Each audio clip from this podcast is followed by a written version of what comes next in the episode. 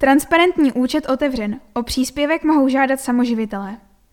Veřejná sbírka vyhlášená městem Příbram na začátku dubna letošního roku je stále v běhu.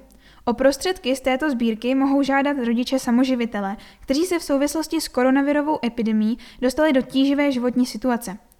Čase uzávěrky Kahanu bylo na transparentním účtu přibližně 80 tisíc korun.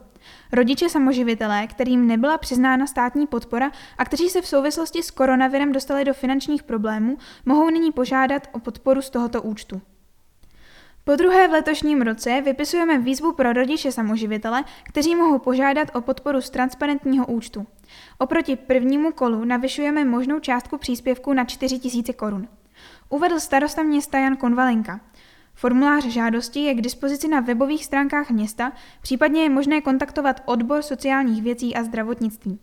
Transparentní účet veřejné sbírky, na který je možné stále přispívat, je veden u České spořitelny. 90 018 pomlčka 521 689 309 lomeno 0800